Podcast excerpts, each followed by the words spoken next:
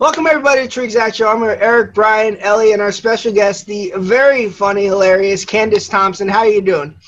I'm good. Excited to be here. Thanks for having me. All right, so before we start and get into your career and stuff, I have to say I did message you on Instagram, um, but I spelled your name wrong. Okay.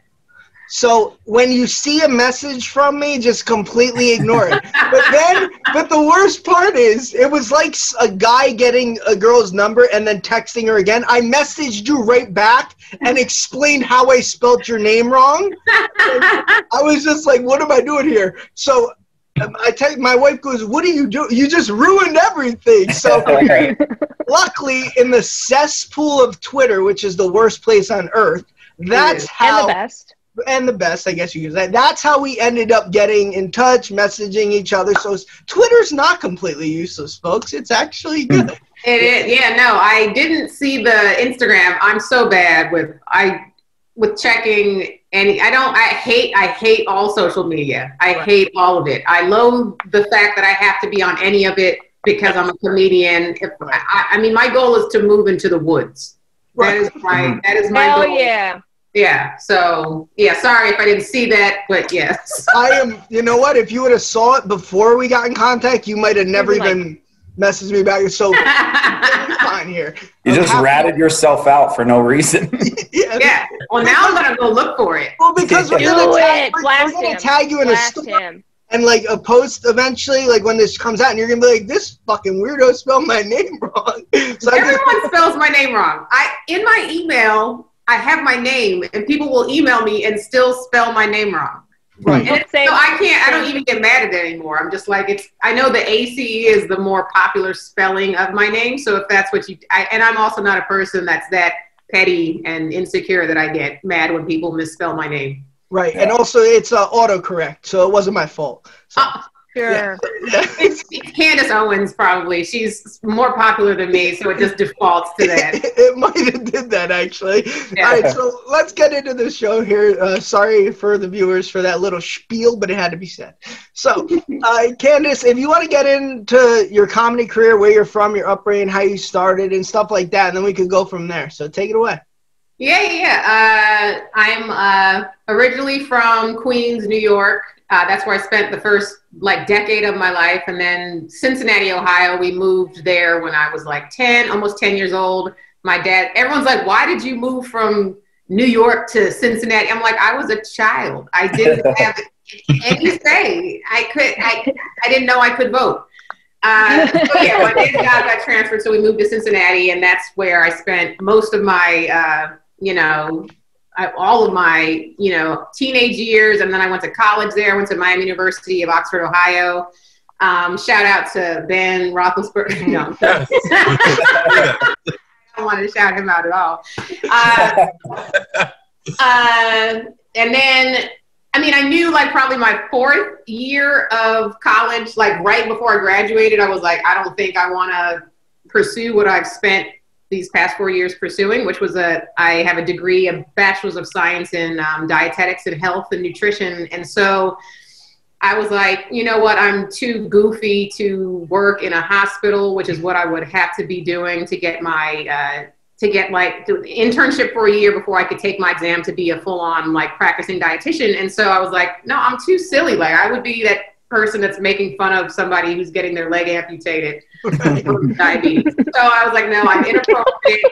I'm inappropriate and insubordinate all the time. And so the one thing I knew that I was like always good at was just making people laugh and being funny. Like since I was a kid, like I've been making people laugh just like unintentionally and just uh, I was like, maybe I should just try that. Like, not stand up, but I wanted to get into like television writing and like sitcoms. And so I was like, I'm funny. And I knew that I wanted to act too. So I was like, I can try that. And so I went to my parents and I was like, would you guys hate me if I told you that your the money you spent on getting my education for the past four years? I just want to kind of throw that out the window. And they were like, they're super supportive, which is great, but also awful because like you know every success story of celebrities because they had awful parents like they beat the shit out of them they mm. told them they weren't going to amount to anything. I'm the complete opposite. Like i could have told my parents anything and they would have been oh we support you 100% and i'm like you guys had been if you guys had hit me a little bit more i probably would have had seven sitcoms by now. But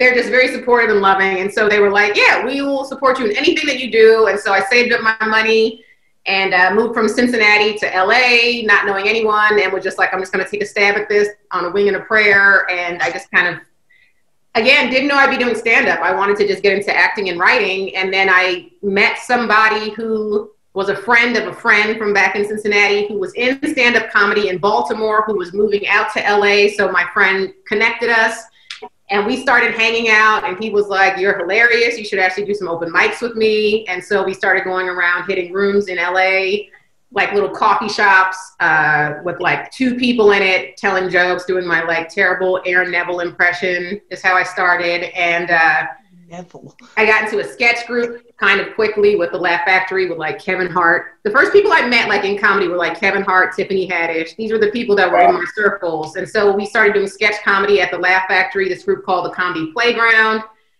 which is kind of like a mix of sketch and improv. And uh, from there, that's just how I started meeting more people in stand up. And then I started performing more and it just yada, yada, yada. Here we are. Was the per- let me oh, ask this real quick. Was the was the person from Baltimore Ryan Sickler? No, is he from Baltimore? Yeah. I did not. For some, why do I think he's from the South? Why does he talk like that? Brian, you better Google hard, that. You better Google nah, that, Brian. hard, like Maryland accent. Is he? I, yeah. For me, it sounds kind of, I'm, I'm hearing his voice right now in my head, and it's even still sounding southern to me. Maybe I just don't know my dialects, but uh, no, uh, my friend that I know from Baltimore, his name is Dewan Owens, and he was like back in the day used to be on the road and open for Bill Burr. And uh, so yeah, he moved out here. He actually quit comedy and now he just focuses on acting. He's being he's like pretty successful at that right now. So, um, but yeah, he's the reason why I got into stand up. Wow, two things I just want to ask. Um, are you still playing paying your student loan debts? I, I have no student. Luckily for me, I had parents who took care of that for me, but also I got I had scholarships too. I had like a minority scholarship and an academic scholarship. So mm. I had yeah, I didn't have to. My parents were all like took care of that for me. Thank God. Okay, I just want to know because I know people still paying for yeah. a very long time here. Yeah, um, no, also, also, too, um, you you mentioned that when you got on stage, it was only two to three people. Like, was it a lot hard? Oh no, sorry. I wanted to ask. Can you do your Aaron Neville impression or no? I thought you'd never ask. Let me do the spin. yeah. I don't know much but I know I love you. And that may be all I need to know. Phenomenal. How did you know you could do that impression? And was there anyone else you could do? And how did that go over with the crowd? Sorry to ask oh. in a row, but. Uh, right, there was two or three people there, so I mean, it didn't get any laughs. But I also knew that if it was my literally my first time doing stand up and I did that impression. And I I somehow wove it into a joke into a premise and I don't remember exactly how I set it up but it didn't get a response but I also knew that I was like hey that didn't like destroy me. Like not getting a response and performing on stage. And I've always like performed. Like I was a dancer when I grew up. I used to I played sports and so I, I was comfortable in front of people doing what I had to do but it didn't crush me that they didn't respond. So I was like, oh, maybe I have it in me to keep doing this. Hmm. I did. Cool. Brian, I want to pass to you because you do do some comedy. So if you have any questions, go for it. Not on her level, though. you got to start somewhere. You got to start. Like, I don't get paid for it. no, you know, before, right before everything happened with COVID, I started getting uh, paid spots at a couple places in New York so it was like it was like kind of going, and I was so happy about it. And then it was like COVID, no more shows. Yeah. So every everything that I had planned, I had shows like in April and May, and like going back to the city, and it all just gone. Well, uh, if it makes you feel any better, all of us are going to be starting over with comedy when all of this is over. it's going to be like we're all open micers again because nobody remembers how to do stand up. I don't remember any of my jokes. It's awful. The first time you got up, like, were you actually were you very nervous to go do it? I wasn't, and I don't know, like, I don't know what it is. I, I used to be a really shy kid. I used to be like so shy as a kid that like my sister would be like, "Hey, go if we needed like need to know what time a movie started back in the day." She'd be like, "Go ask the lady in the booth," and I'd be like, "No, I'm not gonna. No, I can't talk to you. I can't. No, no." So like that's how shy. And I don't know when I overcame that, but even from then, I wouldn't say I was nervous. It was just like, okay, this is either going to go really bad or really good. And what's the worst that could possibly happen is I'll embarrass myself for five minutes um, in front of people that are never going to see me again. So, mm-hmm. and, but even to this day, I don't really, my nerves don't really bother me unless it's kind of like, like a, a late night taping or something like that, where I know this is going to live online for the rest of my life. Um, I'll get a little bit of like nerves, but I meditate a lot and I, for like anxiety and I deep breathing and I just know that you know it's it's gonna be fine. Mm-hmm. Before I, you first went on, oh, no, no, I was just gonna say I do a thing like anytime if I have a spot somewhere before I go up, like literally as the MC will be saying my name, I like kind of put my head down and I say nothing matters, and yeah. then I just go up and say whatever the fuck I'm gonna say. Yep, that's that's like like a mantra everyone should live by. Like, not, legit, none of this matters. He's hot mic'd, and that's the first thing they hear. Nothing matters. I mean, not funny. I can't. I can't wait to rob a bank with Brian, and that's the fucking thing he just turns into. Nothing matters. Okay. Uh, when you when you first were about to go on stage for the first time, did you go into it thinking I want to do comedy for a living, or was it more like let me just give it a shot? And if I like you said, like if I suck, I suck, but like was that your goal and you just wanted to see how you did? Um, no, it wasn't my goal. I had no goals to do stand-up comedy at all. Like I, hmm. I loved stand-up comedy. Like, and which is so interesting to me because I love as a kid. I re- like I remember watching like the Tonight Show as a kid with my parents and like memorizing the stand-up comic late night sets, memorizing what they said, and then performing it back. And I remember my mom like not laughing at all when the comic was doing it, and then when I do it, it's just hilarious. But we're also talking about the woman who thinks I sing better than Whitney Houston. So she, her gauge is a little bit right. uh, yeah. So I had I I love I always loved comedy. I just didn't. I had no idea I'd be doing stand up. And then, um, but Chappelle, like I remember watching Chappelle's first. Uh, Killing, Killing Them softly, softly. Yeah. When that came out, and I just remember not i think that was a definitely a pivotal moment for me not when i knew that i wanted to do stand up at all because i didn't. I hadn't even moved out to la yet but i was there was something about that that was like i love comedy. Like man i love his the way his brain works and the way that he makes you think and there's just something about that that i want to be a part of but i had no idea. I didn't it didn't dawn on me to stand up at all. Wow. Did you have to when you when you moved out to la did you find that you had a uh, harder time connecting with the audiences out there because I know just with some comedians that I've talked to that have toured around, they go around the country. Um, I've found that ones that are from like the New York, New Jersey area have a little bit of a tougher time because like we're we're brutal out here. Like I mean, go to an open mic in Jersey City. Like if your your stuff is not like on point making people laugh, like people have no problem like yelling at you get off the stage. Oh yeah it's like the apollo yeah whereas whereas like a place in in california like they're a little bit more reserved they're a little bit more like the manners are there like they're not going to yell at you like that you know yeah well uh, luckily for me is i actually started in la so i didn't have anything to compare it to like um, i know new york is tough and i performed there numerous times um, and i love it it is a different type of vibe for sure but LA, like, there is something more forgiving about LA. And I think it's mainly because everyone lives in fantasy land out here. Like, it's just there's a fakeness and there's a, they can they can be mean in their own way like they're not going to yell at you necessarily but they they think they're too good to laugh at you for sure mm. um, but i because everyone's a celebrity out here. Everyone thinks Yeah. they're famous. Everyone possibly is famous. So it's always this air of like impress me. Um, Yeah. But yeah, no, I didn't. That's the one thing is pe- people always ask me, how did you, how did you, how do you like, how did you get into LA? Like, isn't it so competitive from where you can? I was like, I never had, so I just had to be good from jump. Like, I had nothing. I had nothing. I was like, oh, I just better be funny quick so I can stand out and you know get up places. When you Mhm. first started, and sorry, Ellie, I will get to. When you first started, were you more like personal humor, or did you take like like um about yourself, or did you take situations you were in that you saw in LA and make jokes about it? How did you go about your first jokes, and how did you evolve into the stuff you did now?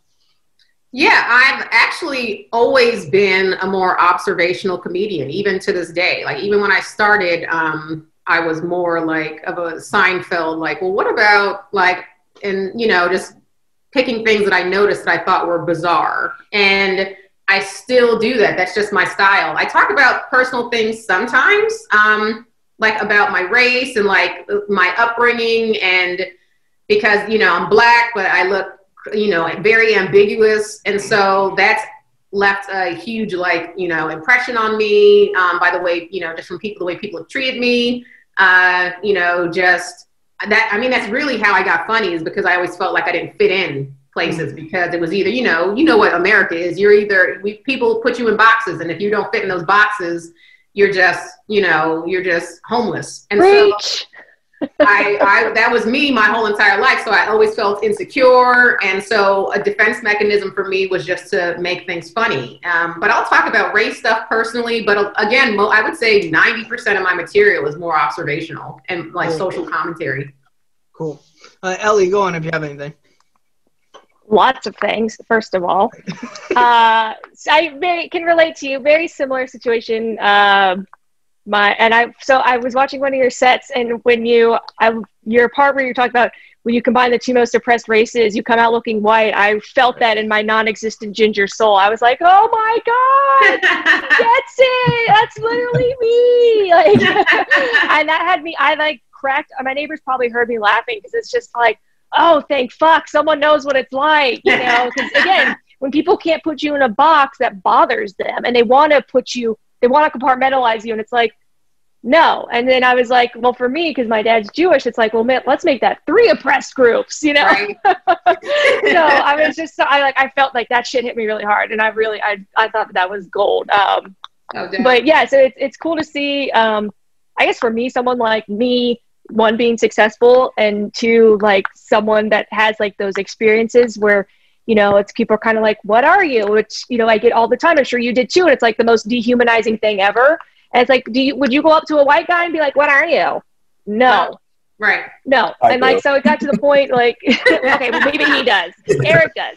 But it got to the point where in college, like this guy asked me, he's like, "What are you?" And I was like, "A fucking human." And I just walked away because I was like, "I'm not in. I'm not doing this anymore. Like, no, forget you guys." So, yeah, and I'm sure you probably got. I'm sure you probably still get that to this day. What are you? And it's just Oh, like, does it? Of course, and it's it's. I mean, it's worse now. I feel like um, it, now with all the identity politics, and now it's like everyone's taking so much pride in what they are, and like it's their whole Right. identity. Where it's like it, it was an issue before with in Hollywood, like with casting uh, for me, because you know they already had their predetermined stereotypes of how black people should talk and act and behave, and these are the roles that are for black people, and you don't fit that. And now it's like in this woke age, we were supposed to get better, but it's like it's. I feel like it's worse. Like Mm. Yep. not only, not only it's like not only are like casting people telling me that I'm not black enough, but I've got like these woke white liberals telling me just in life I'm not black enough. Like you're not oppressed enough. You're not this and this and this. And I'm like, how?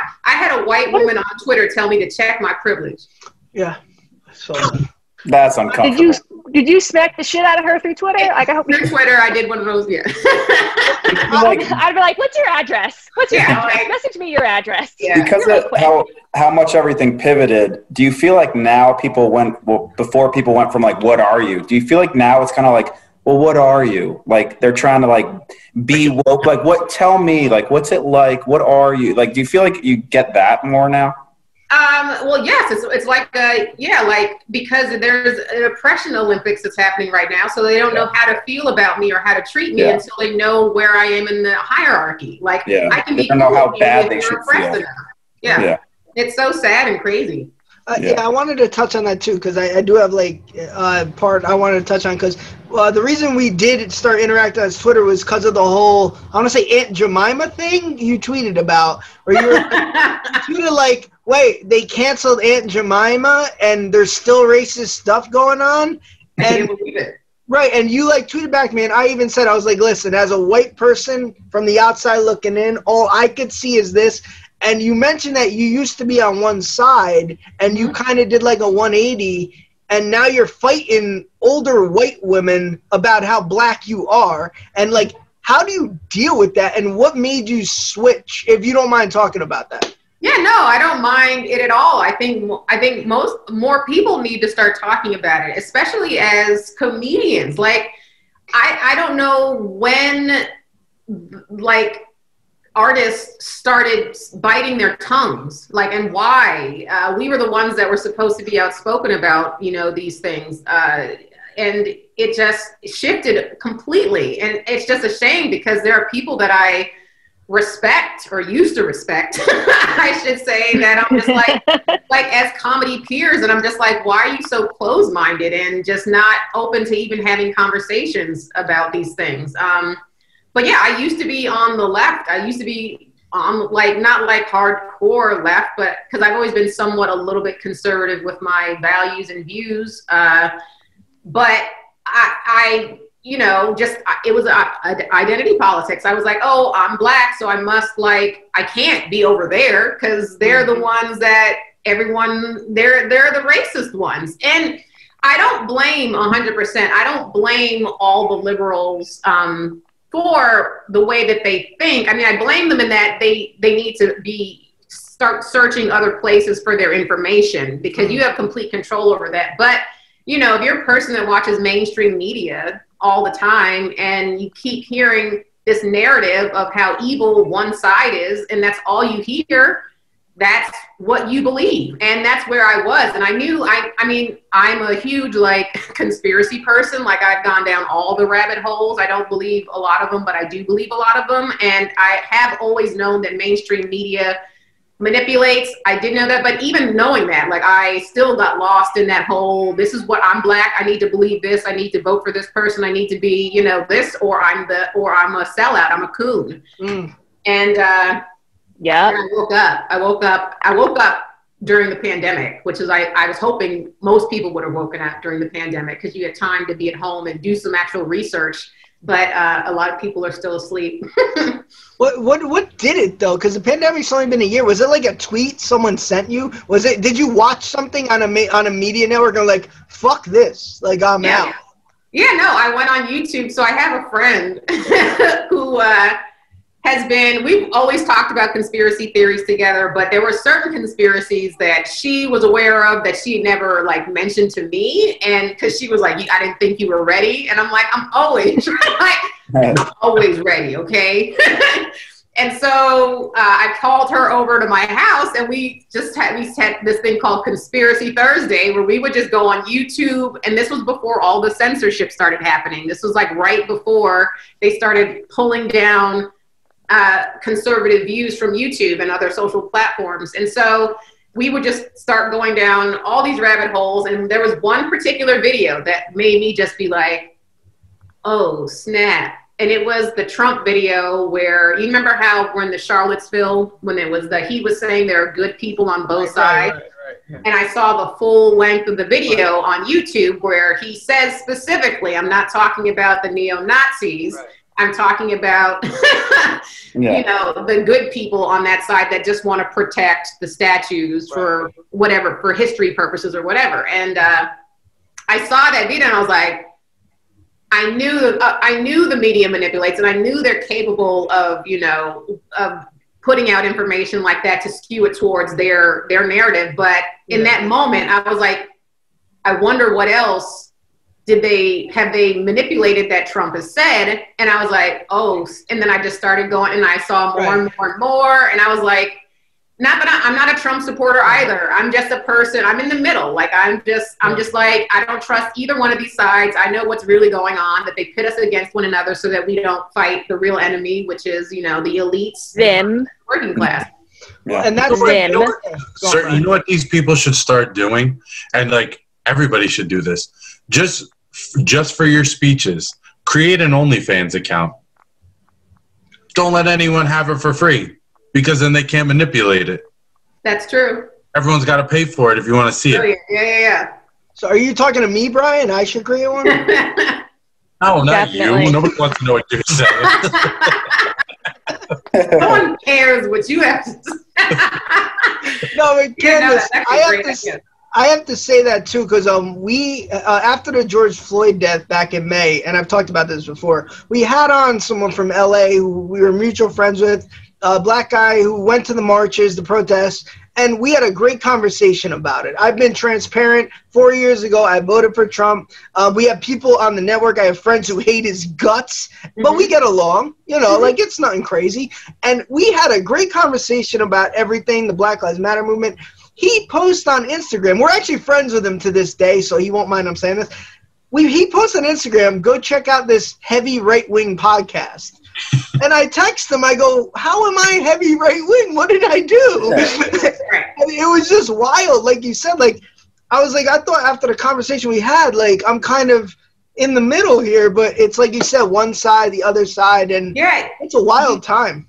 You Real can't wild. even you can't say one you can't question something without someone being like oh you're alt right and i'm like that doesn't make any sense. Like you're an anti-masker. Like no i just question things. I have critical thinking skills and i just don't i don't see something and then just take it take it in and then just believe it. I you know i have a brain and i you know i trust my gut more than i trust anything else. I trust my gut more than i trust the government of course and Mhm. anything that anyone says to me, including scientists that have to, just because you have a degree doesn't mean or a master's or a doctorate doesn't mean you know more than I do. It means you went to school longer than I did.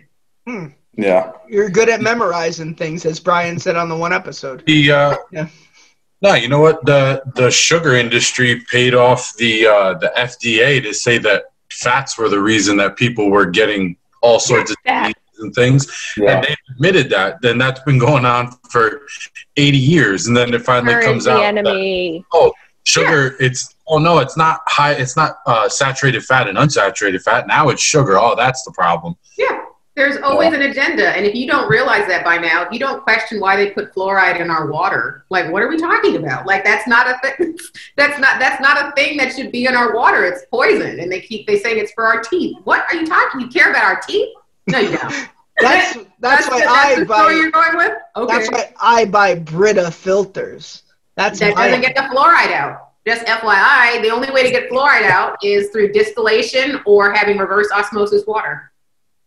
well, you know Gotta what? have I'm- this changes my life. I'm su- I was super positive about this. Now I'm You like, know, fluoride. You Those ruined it. do You anything. crashed Yeah, his it- world. He brushes his teeth five times a day because he uses Brita. Do, you, do you think that uh, do you think that like comedy like the pendulum's going to swing backwards because it started getting more woke woke woke where some of them weren't even Woke. being funny. They were just kind of just saying well trump's an asshole and i was like yeah yeah. But now like after dave chappelle stand-ups and bill burr and snl like they pretty much just like shoved everybody's face in it. It was like look at this and people like that's a good thing like twitter sucks for whatever. I don't have it. But uh like it shows all sides too so people are saying yes this is what we want this is the comedy you don't have to like it but i like we need this do you think it's slowly those are going to kind of spark it to swing back I think it's gonna have to. Otherwise, comedy is just gonna die. I mean, it's been dying. Um, and I don't know who's to blame. I know I talked to some comics the other night, and they were like, "I blame Hannah Gadsby for that Nanette special." That's when it all started going, and I was like, "No, I mean, that was already already going downhill at that point." Mhm. But I think that enough, I know enough comics that are fed up that we just need to create our own spaces that are purposely uh, meant to be subversive and to get people back to what comedy used to be. Mhm. Um, it's just we need to take the initiative ourselves. And I know enough people that we could we could definitely do it, but we just you know we just have to actually do it. Right. And Jim, Jim Norton talks about. I don't know if you know Jim Norton. He's on the. Mhm. Uh, so Jim and Sam, uh, they do XM show every morning, and Norton has talked about that. I hate to bring him up because like, you're our guest, but he he talked about that, and he said like George Carlin today, the seven things you can't say. Like you'd have such a problem with a skit like that today. Like, you- Absolutely. He'd just be canceled. But I want to ask too, what comedians did you look up to that you went back and researched as you were doing comedies? Sorry to go back to the comedy aspect because No, it's fine. Whatever. Um, we can talk about whatever. Uh, I mean, Chappelle is my top. Like, he's just the funniest person to me. He's a comedic Yeah. genius. But I, you know, grew up watching Sinbad. I loved, Oh, yeah. I loved Carlin too. He, I just loved. Carlin never made me like hilariously laugh, but it was his honesty. Yeah, it was his i don't care if this hurts your feelings this is what it is i'm just going to say it. And you know back in the day it used to be a safer place uh, place to do that was the stage. Um, but I, you know comedy and truth go hand in hand that's why that's what makes comedy comedy is it comes from a place of truth and even the audiences know when a joke is not coming from a place of truth they can tell and that there's a reason for that why that premise was flimsy is because there was no truth in it and so uh, Carlin, absolutely because of that. Um, who else did I? I mean, I loved Seinfeld, like the show. his stand up wasn't like my favorite coming up, but I still religiously, like, I watch his show before I go to bed at night. So, like, that sense of humor, that cerebral, observational, just silly uh, type of comedy, him, he was definitely like a top for me. And Chris Rock, of course, Chris Rock. Yes. Yeah. cool. Hilarious. Yeah. Go on, Okay, I'm interjecting. No, on I'm now. interjecting. Y'all been talking enough. Anyways, you have.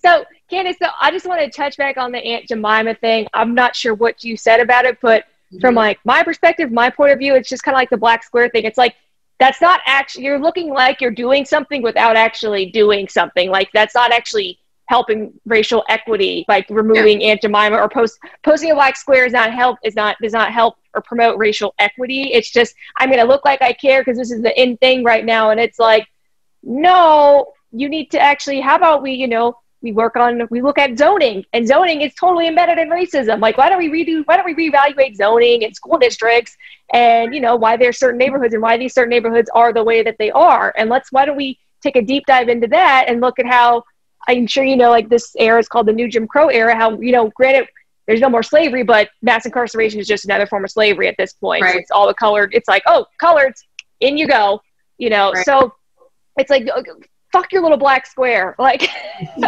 like I posted it, but I'm I'm black, you know. So like it's Right. meant a little bit more to me, you know. Like again, went to like the protests and whatnot, and it's like, you know, how I've tried to explain to people um, that are again like don't understand it, and it's like it's not saying like black people are more important or like your life doesn't matter. It's like imagine every day. I'm sure you go through this too every day, thinking like. You know, my cousin, my aunt, my uncle, my dad, my brother, my mom can get shot for going about their daily business just because of the color of their skin. That stress weighs on you, you know, because people I always every now and then you hear people be like, I'm tired of hearing about Black Lives Matter. It's like, I'm tired about worrying about my cousins and family members getting shot when they're going just going to their car. So Right. imagine living with that. And then it's like black square. And it's like, for fuck's sake. Yeah. Right. So- Yeah, no, that doesn't it doesn't help. Again, it's just it's just uh it's all virtue signaling and is a laziness into, you know I mean, if you compare activists today with activists back like during civil rights, like you can't compare. Joke. yeah, like posting a square or, or whatever is not activism. It's, Nope. it's No, uh, like how many petitions have you signed? Oh, I didn't know that there was a petition to sign. It's like you Right. literally can sign them in five seconds. Or, you know, like that young man that was murdered by cops in Aurora, Colorado. I like there's this whole like postcard writing campaign, and I've put in like twenty dollars and sent a bunch of postcards to like the governor of Colorado, like, hey, you need to handle this. Like it's simple things you can do instead of just like again, ooh, black square. Or, you know, I'm gonna just write BLM on my face. And it's like, oh Yeah, no, people just don't. Uh, they just go with. It's unfortunate. They just do Yeah. what everyone it's else. It's a is trend. It's on trend. It's on They want to. People want to trend seem right like now. they care. It's like when there's a tragedy and then they're like, let me go post on Facebook thoughts and prayers. Like, could you do less? Yeah. Right. And Especially now, if like there, nobody really has a personal life for the past year. No one's going out. No one's doing anything. You're not at the club. You're not saying, "Look at my new outfit." Me and all my friends at the bar, and it's just like, I need something to stay on social media. I need. I'm not funny. I don't have a personality. So Right. hey, look at this black square doing all these things. I mean, that's what it kind of seems like. Look at me. Pretty much, it's like, have you thought about me today? absolutely. That's really what it Also, like. we can't overlook the main reason why anyone does anything on social media, which is for attention. Mm. it's, I just I need to I need to post something today. I need to get likes. It's like a drug, and it's sad. And everybody wants to be famous. Everybody wants to, you know, just matter. And like you can matter, but you can, you know, have you thought about what what the things you should matter for? Like, Mhm. what's your own opinion? Do some research. Read a book. Like, it's just so sad what's happening. Are we just gonna speed by how Eric did great poses for three separate Instagram takes? Oh, oh, Do it was again. two. It was two. Do it again.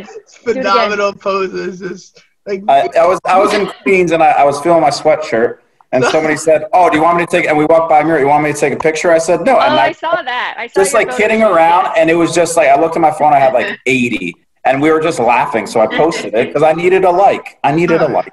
but I get it. what you said, Candice and Ellie too. That's what always bothers me as, and it's gonna sound so weird, but like it makes sense to me. It bothers me as a white dude when I see other white dudes trying to be a part of it when I know they're not even genuine about it. Like, bro, it, it's so annoying. Like I have people like imagine like I have people who texted other people I know who were like. How like black people were like, how come you didn't text me how I felt right now during this whole thing? And I'm like, Yeah. I'm like, I ain't going through my Rolodex of every worker I know. How are you feeling? Like, Yeah. I mean, you're an adult. Like, I would assume Yeah. you're right. And like you said, the NBA, the MLS, any of these things, listen, they have a platform. I'm all for them doing their thing. But when you put, my thing is the MLS war um, for the tournament in Orlando, Black Lives Matter shirts. I'm okay with that.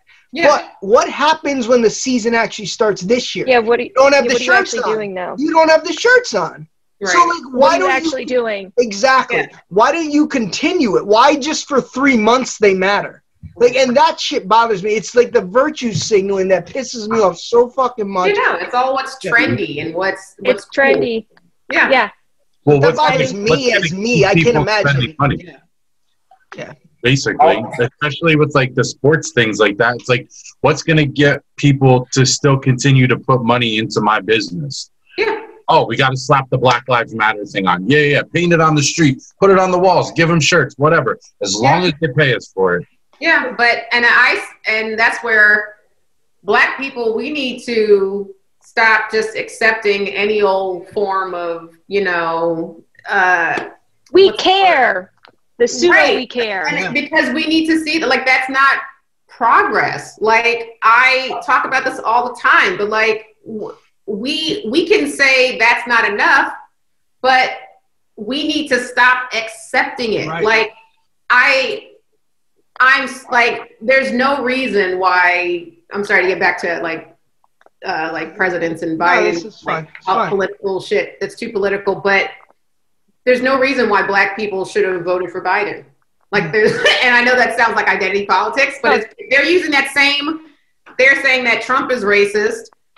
Biden has had so many. He he endorsed Robert Byrd, who was a former Klansman, and mm-hmm. then he has just as he you know he wrote the crime bill. So it's like you you gotta hold people to the same standards, right? So you can't say Trump is racist, but then say Biden is not. When Right. arguably he's actually done worse for black people than Trump has. Mm-hmm. Yeah. So it's just like we shouldn't accept we shouldn't have we shouldn't have you know accepted any part of Biden. If we're going to say we're not voting for Trump because he's racist, but then we have to look at the same issues on this side. So mm-hmm. we Yeah. have to stand up for ourselves, and it's we have to stop accepting these little handouts like, oh, that's going to make stuff better. Like, no, what? But taking a knee has done nothing. Like we're, we're applauding now because now all the all that athletes are taking a knee. But what has that done? Yeah. Yeah. That's not a solution to anything. That Well, ask me, that's the same as Aunt Jemima being gone. It's the same Yeah. shit. Well, Biden did say if you don't vote for Biden, you ain't black. So He did. he said that. he did. And black people were like, you know what? He's right. Yeah. Yeah. And I'm like, wake up. I can't Can I touch on it, obviously, because I'm not black. But like, it sounds like you make points. Ellie, go on. No, so I don't know. I, I don't know. I feel like finally black people are kind of waking up to that, Candice. Like if I'll, I'll scroll, I'll like, you know, prowl Twitter and people are like, once again, and this is not a slight to like white people, but we let our movements get hijacked by Oh. outsiders. Like BLM has a thousand percent been taken over by white folks. It is now a white cause. I'm Absolutely. sure some, I'm sure some white lady's gonna come Not after even me a and tell me white I'm not white black. cause. It's a white hobby. It's a white hobby. I swear, it, it's a white hobby. Yeah. Yeah, It's, I mean, it's been taken over by whites. Right. And I don't, you know, I don't, of course, Black Lives Matter as a statement. Right. Right. But the organization, I've never really fully trusted. I've never. No, where's the money going? Where's the money going? Like, I don't, I will not directly fund a BLM. Like, yeah, I've got BLM like hats and stuff, Yeah, but if they were made by like a small, you know, like sewer in my neighborhood or whatever, like I didn't go on BLM's website and order from them because it's like I've yet to see like a budget produced. Like, okay, are you funding like underprivileged schools or like are you going to South Central LA or Chicago or Detroit and giving those kids, helping those, getting those kids new textbooks, like getting Yeah. those kids tutoring programs, or you know, what what are where is that money going? Like, have you seen a, a, a bill like of where that this money's allegedly going? Exactly. And and I again, I always go back to what has been done. Right, What, what did they what did they accomplish? And it's black just- square, it- black square. yeah, black square, and it's just oh, it's suspicious. I mean, we see these movements every time there's an election. And Right. it's like you can't tell me that that's not an agenda. You can't tell me that that's not to get people to, to be a distraction or to get uh, you know people of color and minorities more you know angry so that they know to vote Democrat. When I'm like, that's not what that's what they want you to do. But yeah, that doesn't mean They right. um the worst part too with the white people hijacking it, it's usually like like younger white women who are like rich and daughters of dentists and doctors who know one black person. Like they don't even like interact with minorities and they're out there protesting like they'll- like I'll laugh at something Chappelle says that's like a black or white chick and they'll look at me like you're a racist. You don't even know a black person. Shut the fuck up. Exactly. No. Like it's just course. it's infuriating. So I'm with Ellie on that. Yeah. Well, yeah, if I can interject too. So I was at that big one in LA before shit went south and before, you know, those assholes hijacked it. So, like, and what I will keep preaching this to the day I die as someone that was there, there was the peaceful protest and then there were just the people there to fuck shit up. And you could tell it was about like three o'clock, like people that had been at the protest all day, like my friends and I were, and a bunch of other people. Everyone that we like walked from that park with all the way down to wherever we were. I'm not too familiar with LA, sorry. Um, started dipping back, either going home or going to the park. And then you could see like shit getting bad and like, you know, cops setting up like stations and whatnot. And it's just like these people were not a part of this. Like again, everyone either went back to the park or went home, and you could just see like this mass exodus of like the actual the people there that are actually there for the cause. And while while we were there, guess who's spray painting a freaking mail truck? This little white boy with his purse. Of course. It's like, Yeah. and, I, and literally, I, me and like a bunch of other people, were like, what are you doing? It was a satchel. It was, a, you're right, excuse me, his satchel, his saddlebag. First, And we're like, what are you like? We were all like, stop it! What are you doing? Like, that's not like, oh, oh cool. You you spray painted a cab on a freaking mail truck. Guess whose taxes are going to go to repaint that? Mine. Fuck Right, you. course. Of and course. then the same thing. This little white girl again, then like spray painted like fuck twelve on the side of a building, and it's like, did any? I'm sorry, did any colored in this crowd ask her to do this? oh no. Okay, what the fuck are you doing? yeah. Right.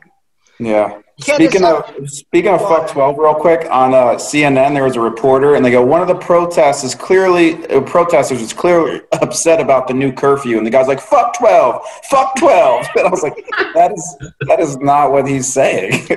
Candice, I haven't heard you touch on this in any of your comedy. I know, like you, you're in touch with um your black side and whatnot, but like the Native American side, like, do you delve into that, uh, the heritage Oh, yeah. aspect of Which it? which uh tribe? Right, like you don't how? me asking, which tribe? Yeah, no, this is how out of touch I am with my Native American side because so it's I'm black and Native American and white on both sides of my family. Okay. So Yeah, well, there's the black natives too, which you Yeah. probably know all about. not no, I don't, but I really I'll don't know. educate you. Absolutely not. I'll like educate you because I did some learning myself.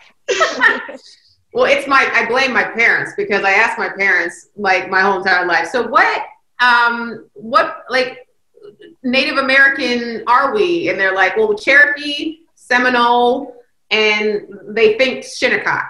But I and but and that's and that's the extent of our conversations. Like we've never they've never like been like hey let's explore let's go let's do let's go to this museum let's go take a road trip they never did any of that for me they never and there's no like native americans left so there was like not like there was a community of native americans in cincinnati that i could have like gone into so I got you. yeah unfortunately i don't really know anything about the native So, american side of my family It's funny you mentioned that. So my grandfather, again, black native, grew up on a Cherokee reservation with his seven brothers and sisters. And um, so if you want to get in touch with your Cherokee side, because it's been my dream to like go back down to Tulsa, Oklahoma, which is where they went. You know, Trail of Tears. Let's send them Trail to fucking Tears. Oklahoma.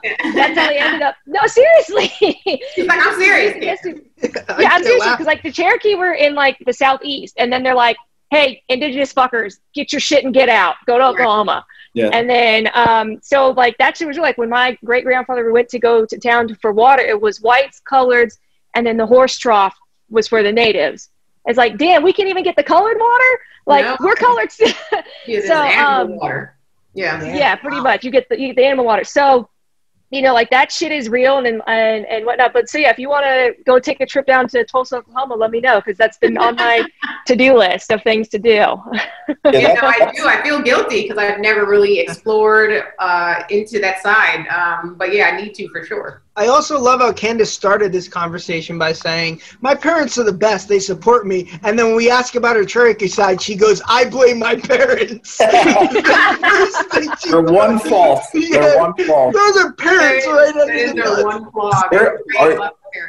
You said you grew up in Queens. Were your parents from like the Northeast? Because like the Trail Tears and all that. Like I've been uh, to the Southwest and everything. That seems like that's the most concentrated area of Native Americans. So like, how did they end up in Queens? Or, Like, was it generations in, in New York or?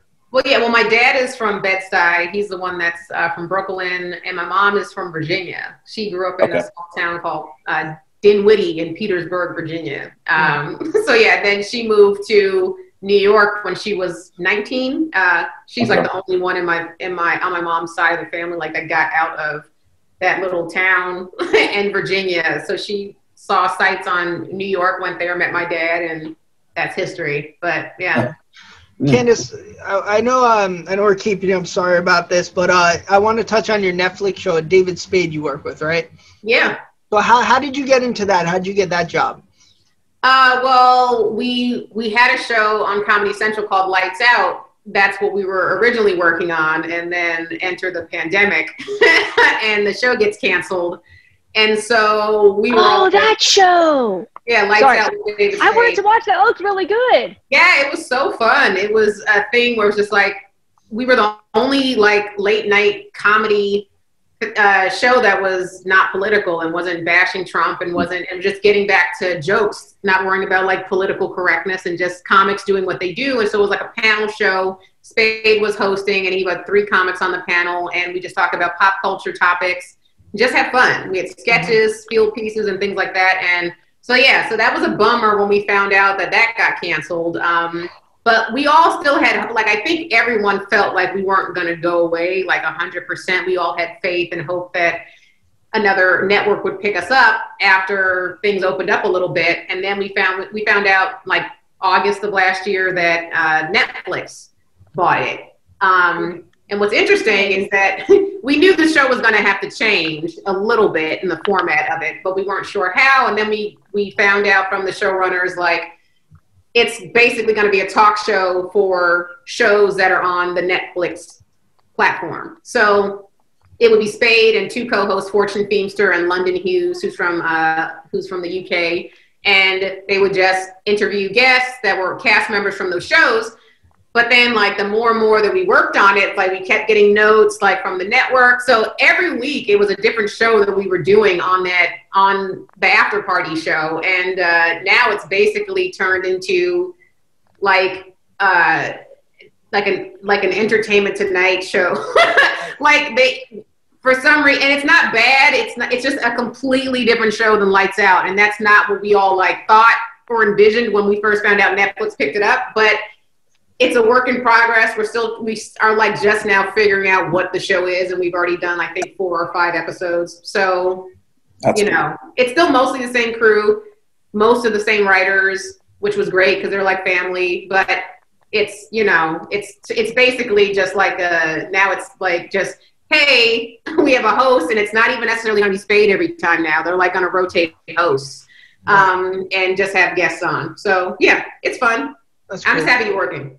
I, I want to ask too because uh, you know we've interviewed rappers, battlers that we grew up watching, and it was kind of being like, oh my god, like it's, you get starstruck until you talk to a few of them. You're like, you know, these are just people. So like, were you ever in that position where you were like met someone you were just like, holy shit, Yeah, like David Spade. someone, it's someone, be- someone besides this podcast. or no, Besides it's besides well, us. obviously, besides you guys.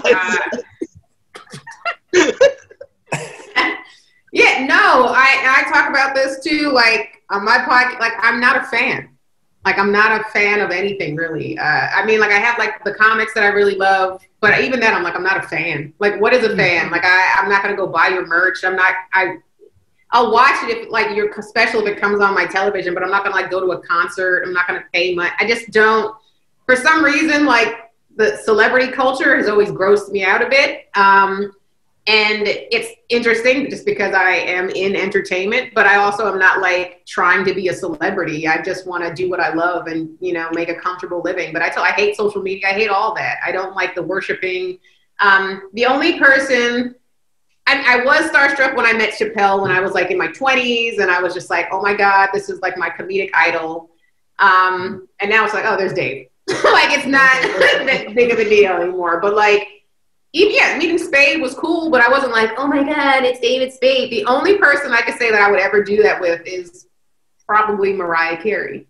like she's the only person. Yeah, All people. grew up listening to her. She was one person. She looked like me. I was like, oh my god, somebody that looks like me. And she like that's how I taught myself how to sing was listening to Mariah Carey albums. So like she's Can really you hit that high C? Can I hit a high C? Didn't Yeah. you hear her That Mariah Carey That's high the C. impression? No, I mean, no, probably not. I would have to hear it first and let, let you know if I can imitate it, but no, probably not. I can't do that whistle octave that she can do. I just have to say, um, "Always Be My Baby" by Mariah Carey is one of the best songs of the '90s. I'm I'm just throwing that out there. That I song, see much better songs, but that song's bang. That song just is a banger. Always be my He has baby. much better songs, but It's her best song Okay. of all time, Ellie. That's the best song of all. Time. I will literally fight you. But okay. Okay, fine. All right. Candice, uh, we have a final segment we do here. It's called uh, "Gun to Your Head" segment, right? Um, it's not literal, so don't worry about it. So it's uh, it's it might be. I wanted to knock at the door. exciting that happened to me today. Yeah. Not even where Eric shows up. What's up? so it's we ask two questions each and they're kind of like wordplay involved. It's not your typical like uh, uh, root beer or coke type thing. Since we started as a hip-hop podcast we do like some wordplay and whatnot. And uh, we You ask do two, wordplay. we all do wordplay. And we ask two questions each and you have to answer them and you pick your favorite question at the end. We keep a running tally. It's pretty intense okay So you're just gonna ask me questions and I just have to answer them? yes and at the Yes. end you have to pick your favorite question Okay. Okay, okay, you ready for this? I'm nervous. Since Eric cheats all the time and writes them down while the guest is on, we're going to give it to Eric to go first. Go. Okay. All right. Would you rather get booed every time you're on stage or live in a haunted house? Oh man. How haunted is it? Is that can I ask that? Every time, the whole time you're in the house, you hear boo. That's it though? They're not like it's not like a paranormal activity where they're throwing shit around. I'm not trying to hurt you, but think about how annoying it would be in your house. Like I'm sitting here right now and I hear boo. Yeah, haunted house for sure. Okay. That All right. wouldn't crush my that wouldn't crush my soul. I would still be able to do stand and I'd actually probably get a lot of material from the ghost. So yeah, You going would. You would. Okay. Would you rather cancel your Netflix account or get flicked every time you hop on the net? get flicked? Yeah. Like that yeah. Netflix, flick, Word net, play. internet. well, I can't cancel my Netflix account because I work for them right now. Yeah. Boom. I need to watch the content for the the, the show. so I, I guess I get flicked. That You get flicked the every time you hop on the net. Okay, that's a great It's question. clear Eric and I aren't comedians because these are kind of corny. So I'll go next with this one. Okay? and we could agree that uh, Eric's are subpar. So we will. First one was good. since you grew up in, since you were in New York for a little, I will go with gun to your head: New York style pizza or the L.A. weather. That's not funny. Well, Shut it. this is gonna shatter everyone's dreams, but I'm vegan. so the LA weather I'm gonna have to go with. Well, I wouldn't have guessed that. Okay, Eat all right. that, Scott. For, for, Fired out, for yes. one, for one year, for one year, you could only wear pink, you could only listen to pink, or you could only eat pink Starburst. What would you pick? She's wearing pink. I, I say I'm wearing it. I probably just wear it because there's no way I could listen to Pink my whole for a year. I would. I mean, maybe the Wigger album. You guys remember her first album? yes, Yeah. most girls want man with the bling bling. Ah, just fine. I don't need to Wow, say. you really, you, you really know that. Wow. Okay. If she had a pocket full of pink starbursts, I'd say this was all staged. I should go. with- Corroborated. You, you Fine. guys like talked about this. All right, Brian, you're up. God, those were like the worst two you've ever Uh, said. don't try to get in her head. She might like him and pick me as the winner because she You feels. always say that shit though. No I hyping didn't think yourself Eric's up. were bad. Just Brian, saying. hey Brian, why don't you go? Uh, you know, stop Yeah, no judging. problem. No problem. No problem. All right. Would you rather have to wear wet socks or wet your pants on stage? Just for the one time. One time. Oh, I go with the the wet socks. Yeah, who would want to go on, Brian? Uh, wet socks are pretty They welcome her to the stage. It's terrible. Yeah, no, it's gross, but at least It's nobody would see it. It's true. Right. And I, I'm, I pee strong, okay? So like every everybody would know. Everybody would see what was happening. There's no way I'd be discreet about it. Could I wear a diaper? That would change the game. No, no, no. Yeah, no, Oh, you just got to let it go. yeah, Sounds like. socks. Would you rather be born missing your big toes or have a foot fetish and have your family and friends know? foot fetish. Yeah, you can't. Yeah, you can't balance without your big toes. No, you need It's true. pinky- athletic. pinky. No, you need both. You need both your pinky and your big. Uh, not big toe, pinky. Mm, I would say You after don't know Brian Brian crushed mine, not exactly a fine follow up, if you ask me. This was not our best, but Ellie, you gotta. Okay, so would you rather have to sing your answer every time someone asks you a question, or would you rather have a bird singing in your ear every day? And not like a nice bird. No, yeah, a nice bird, like a nightingale. We'll, do- we'll make it a nice bird. I was gonna make it like a nasty one, like some type of oh, gull. like a, But- like the ones that wake me up every morning. yeah, right. The ones that scream outside your window. We'll, Yeah. we'll make it like a nightingale or a dove. Yeah, that sounds exhausting. Me having to sing all the time, but I do love to sing. I do love singing, but that would just that would be a lot of pressure all the time. I'm gonna go with the bird as long as he's like a as long as a pleasant a pleasant bird. Small, pleasant bird. So not like a wild turkey. Okay, fair enough. Okay. And then this one is just totally random. Just pick one. Bear or octopus? Don't think, just pick. Bear. Thank you. Okay. Um, thank you, Candice. Uh, your favorite question? Don't I'm mock me. I don't. I don't think any of us are that good, honestly. we're not worthy. dare We're not worthy of a win, but you got to do it. Um, I'm gonna have to say the the pink question. What a win! That is what a win. You know what? Damn it. You can't pick him. Anytime We I literally get to say, anytime I get to say the word wigger, I get very excited, and so that, you know it's a word we're not supposed to say anymore. But I talk about this all the time. Is they haven't replaced it with a better, more politically correct word. So what are we supposed to What's say? wrong with Wigger? You know what? I say I say African American. That, that's pretty funny. Yeah.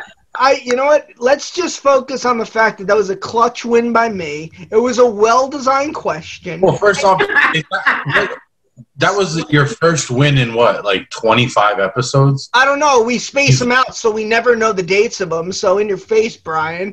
Fellas, you got to know your audience sometimes. You see her wearing pink. It's like, let's court, you know, maybe I could get a question. But regardless, huge W for the host of the show, True Exact. Awesome W. Candice, before we let you go, let us know where we can catch you. Give us your handle on IG that I hope you don't check your messages because it's embarrassing. Check them. Going to now. And Uh, Twitter. yes. Where, where can we catch you at? Yeah, you can find me on social media. Uh, Jokes by Candice, and that's Candice with an I C E, not an A C E. I'm oh, sorry about that. I apologize. There Everyone nuts for it. Read the room. Candice, this was really cool. It was a cool, different perspective from like, uh, hate to say it, female comedian. Like we don't have a lot on, so it was really cool to get your perspective on stuff. Um, awesome, by the way, really funny. Uh, I, I, if you're ever on the East Coast touring, I know Ellie's out in California, so she's near you. But if you're ever on the East Coast and you I'll be stalking you tonight. I'll be outside your window. Jersey, Jersey or New York, let us know. Message us. We'll come see you out here. Great. Thanks, guys.